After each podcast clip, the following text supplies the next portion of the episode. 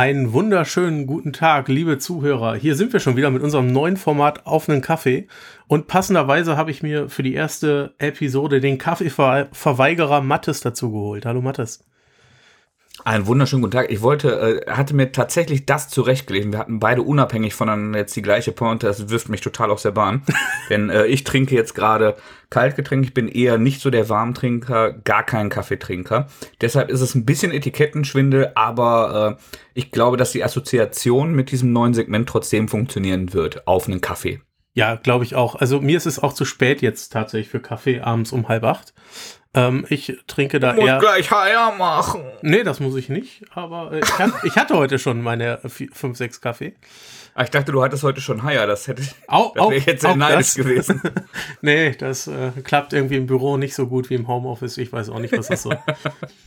äh, genau, auf einen Kaffee heißt das neue Format und soll im Großen und Ganzen, du sagtest schon, man hört es vielleicht auch raus, ähm, wir wollen uns konzentriert über einen Titel unterhalten. Ganz kurz, eine Kaffeelänge ähm, ähm, nehmen wir uns ein Buch vor oder ein anderes Thema, mal sehen, was in der, in der Zukunft noch so bereit liegt und wollen das gerne durchsprechen. Der Vorteil, wir müssen nicht so viel Zeit investieren wie sonst, wenn wir diese zwei Stunden Episoden aufnehmen. Ihr, yes. müsst, ihr müsst nicht so viel Zeit investieren zum Hören. Äh, und wir hoffen, dass das beiderseitig einfach ein Vorteil ist, den wir hier nutzen können. Absolut. Ich denke, das äh, ideales Format für ausgedehnte Toilettensitzungen. Vielleicht, vielleicht. Schreibt uns gerne, wann ihr dieses Format genießt. Auf sämtlichen Wegen, die ihr kennt. Und ob. Und ob, ja. äh, wichtig noch, ähm, wir sind uns noch ein bisschen uneinig in der Pow Crew. Und zwar ist das Thema Spoiler. Machen wir dieses Format spoilerfrei oder spoilern wir in diesem Format? Und heute zum Auftakt haben wir uns gedacht, wir spoilern ganz viel, weil unsere anderen, unsere regulären Episoden sind ja immer weitestgehend spoilerfrei oder die Teile. Und bleiben das auch. Genau, und bleiben das auch. Ähm, und die Teile mit Spoilern in den regulären Episoden haben wir dann ja auch immer extra markiert. Da habt ihr extra Timecodes für. Da bleiben wir dabei. Hier wollen wir jetzt heute mal spoilern. Aber Schreibt uns bitte unbedingt, ob wir das so weitermachen sollen oder nicht. Äh, wir richten uns da ganz nach euren Wünschen. Und wenn die Mehrheit sagt, nee, bitte weiterhin ohne Spoiler, dann werden wir auch dieses Format so abändern, dass wir keine Spoiler mehr verwenden. Wenn ihr sagt, ja, bitte unbedingt spoilern, schreibt uns das bitte auch, damit es auch Gegenstimmen gibt. Und dann spoilern wir hier weiter, was, wie wir können. Wie die Sau. Ja. Und heute, ihr habt es wahrscheinlich schon am Cover gesehen, geht es um Sweet Tooth, der dritte Deluxe-Band, also der letzte auch, der große Abschluss von Sweet Tooth von Jeff Lemire ist raus. Ähm, wir haben es beide gelesen, Mattes. Yes. Und äh, wir wollen heute mal drüber sprechen. Wie war denn so dein Gesamteindruck vom Finale? Mein Gesamteindruck war weiterhin ein sehr guter. Also ich habe bei allen drei Bänden habe ich die sehr verschlungen, habe ich die sehr schnell weggelesen. Es gibt so Sachen, auch wenn ich die gut finde, die manchmal ein bisschen schwerer sacken, wo ich ein paar Anläufe brauche, die ich über mehrere Abende lese. Und das habe ich wieder so weggeballert und das war die ganze Zeit spannend. Ja. Und die ganze Zeit und auch befriedigend tatsächlich. Also gerade bei so einer äh, Mystery-Serie, die die viele Fragen und äh, Spekulationen äh, aufwirft, ist das natürlich am Ende auch die große Frage ähm, bei der, äh, nach der Qualität. Ähm, werden diese Handlungsstränge, werden diese Fragen, diese Mysterien ähm, befriedigend beantwortet? Und da kann ich sagen, für mich ja. Ich bin komplett bei dir. Ich habe auch diesen äh, Band innerhalb von zwei Abenden durchgelesen. Obwohl das, ich glaube, äh, schon einige Hefte sind. Ich gucke gerade mal. 26 bis 40, also gute 14 Hefte ähm, die das Ganze umfasst. Aber ich habe es auch durchgelesen. Ich bin sehr zufrieden mit dem Ende.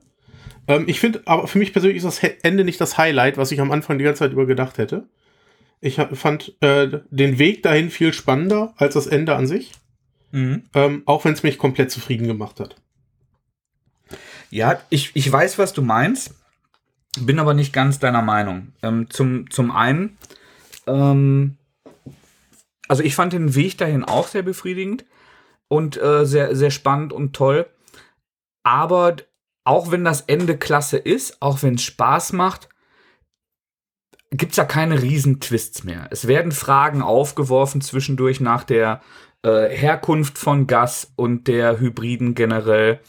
Ähm, und diese Fragen, die aufgeworfen werden und diese Theorien, dass ja, es, man wird relativ stetig dahin geschubst. Das ist nicht, dass da die große Überraschung kommt, das, was dir so die Füße wegzieht am Ende. Ja, genau. Das hat mir vielleicht ein bisschen gefehlt, weil es das zwischendurch für mich schon gab.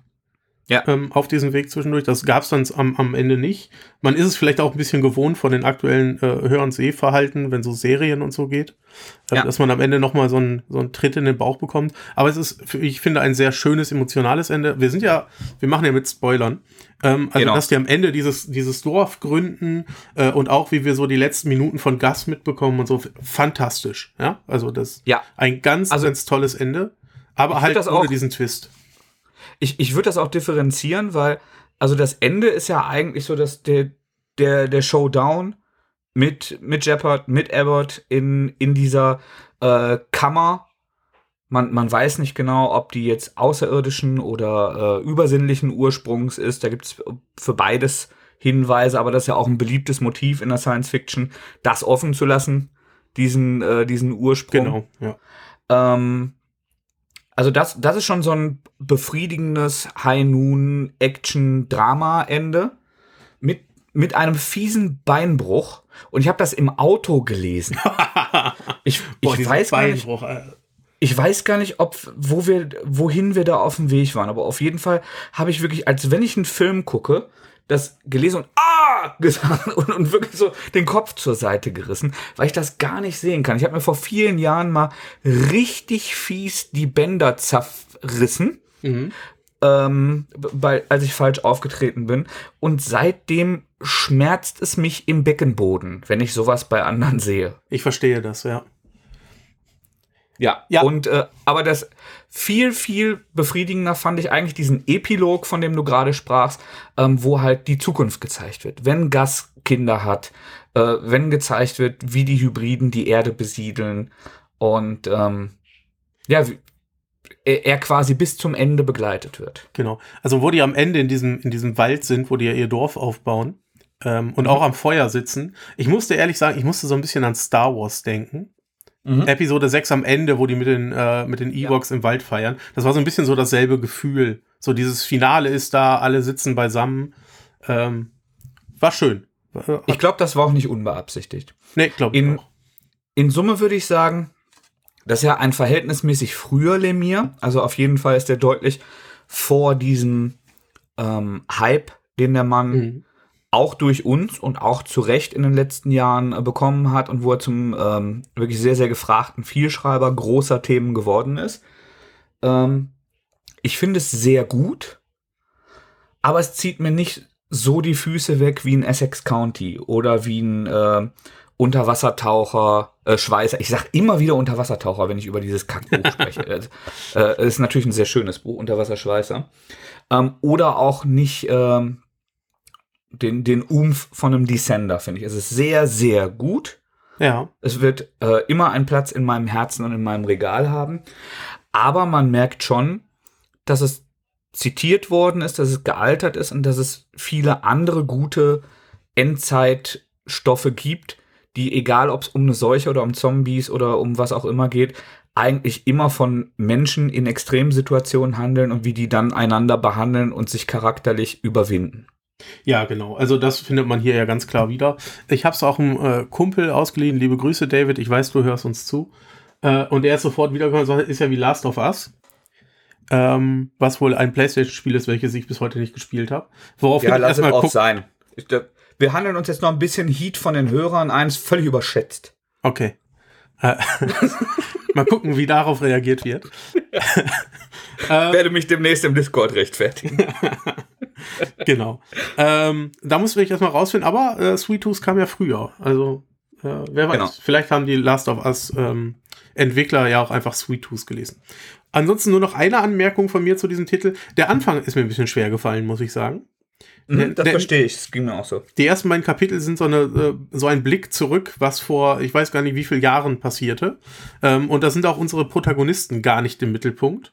Ähm, und das zwei Hefte lang oder so. Und ich dachte, ja, ist gut jetzt. Ähm, ist mir ein bisschen schwer gefallen. Auch wenn es gar nicht unspannend oder ähm, unwichtig war am Ende. Aber ich war ein bisschen überrascht davon. Ja, ich weiß, was du meinst. Also, der, es, es ist gut, aber es ist sperrig, dieser Auftakt, dieser Rückblick. Ja, vor allen Dingen, weil ja nicht ähm, andere erzählen das ja dann episodenweise, also so, weiß nicht, die nehmen sich ein Kapitel und zehn, zehn Seiten davon sind dieser Rückblick und man, parallel geht's aber mit der Reise weiter. Aber Lemire ist hier halt hingegangen, hat sich dazu entschieden, die Hefte komplett mit diesem Rückblick voll zu machen. Und man hatte so ein bisschen das Gefühl, nee, ich will jetzt aber wissen, wie es mit Gast weitergeht. Und ja, das hat man aber dann nicht bekommen. Aber dieser lange Rückblick wird gegen Ende richtig gut. Das ist aber am Anfang Genau, genau. Das rumpelt das sehr gemächlich vor sich her. Wenn ich an diesem Werk, Werk herummecker, dann nur auf sehr hohem Niveau. Absolut. Du hast dich, glaube ich, auch noch mit dem ähm, neuesten Werk zu Sweet Tooth beschäftigt, oder? Äh, ja, mit zwei neuesten. Also ich würde jetzt so eine Brücke über die Netflix-Serie, die jetzt halt auch der Anlass für die, die Neuveröffentlichung, glaube ich, ist. Ähm, da hast du die ersten zwei Folgen gesehen und ich glaube, wir können an anderer Stelle nochmal diskutieren. Wir hatten aber neulich so ein Discord-Treffen da war die Serie noch nicht veröffentlicht oder gerade eben an dem Abend oder so. Ja. Ähm, so, so ein äh, Web-Call, Video, Chat, Moped. Ähm, da haben wir beieinander gesessen. Schöne Grüße nochmal. Und ich, ich war da so ein bisschen allein auf weiter Flur zwischen vielen Leuten, die gesagt haben: Boah, nee, das sieht so märchenhaft Narnia-mäßig aus. Das passt gar nicht zu diesem dreckigen, runtergerockten. Das haben die verdisneyt, um da Familienunterhaltung draus zu machen. Ähm, ich habe die Serie jetzt komplett gesehen und das stimmt. also das, das, ist sehr entschärft, da sind sehr die Klauen gezogen. Ähm, einige Charaktere sind komplett verändert, aber ich fand es am Ende trotzdem sehr gut. Auf als seine eigene eigenständige Adaption. Sehr schön. Ich, ich glaube, womit ich noch unpopulärer bin in meiner Meinung, ist, dass ich Sweet Tooth die Rückkehr, The Return, das wollte ich an dieser Stelle noch kurz einwerfen, nicht nur sehr gut, sondern exzellent finde.